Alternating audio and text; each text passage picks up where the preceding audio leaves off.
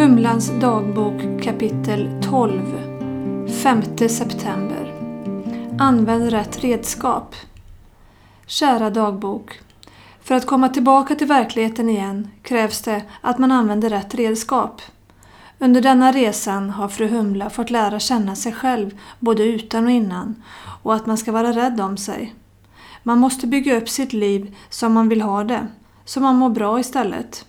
Lära sig att prioritera vad som är viktigt här i livet. Inte sjutton är det att stressa sönder sig i dagarna i ända och aldrig ta sig tid för återhämtning. Kommer aldrig tillåta mig själv att utsätta mig för att leva det stressade liv som jag levde innan. Nu är det slut med det. När stressen tar övertaget av ens liv, då är det läge att tänka om och göra något åt sin situation. När jag mådde som sämst kom medyogan in i mitt liv och, ja, frälste mig och lärde mig mycket om mig själv och vilka knep man ska använda sig av för att må bra.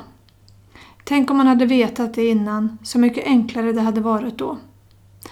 All kärlek till kloka instruktör Lotta som varit med till viss del i min resa tillbaka och hjälpt mig till min återhämtning när jag behövde den som mest. Utöver yogan så kör jag ett mindfulnessprogram här och nu, som jag försöker göra varje dag. Man lär sig så mycket av detta och att tillåta kroppen att hitta ett lugn inombords, det är en bra start på dagen. Mindfulness har också varit en räddare i nöden. Har fått mig att tänka annorlunda, andas lugnare, känna mig hel igen. Och hjälpt mig på vägen att bli en starkare och klokare version av mig själv. Känner jag i kroppen att den jobbiga stressen kommer krypandes har jag lärt mig att säga ifrån att det blir för mycket.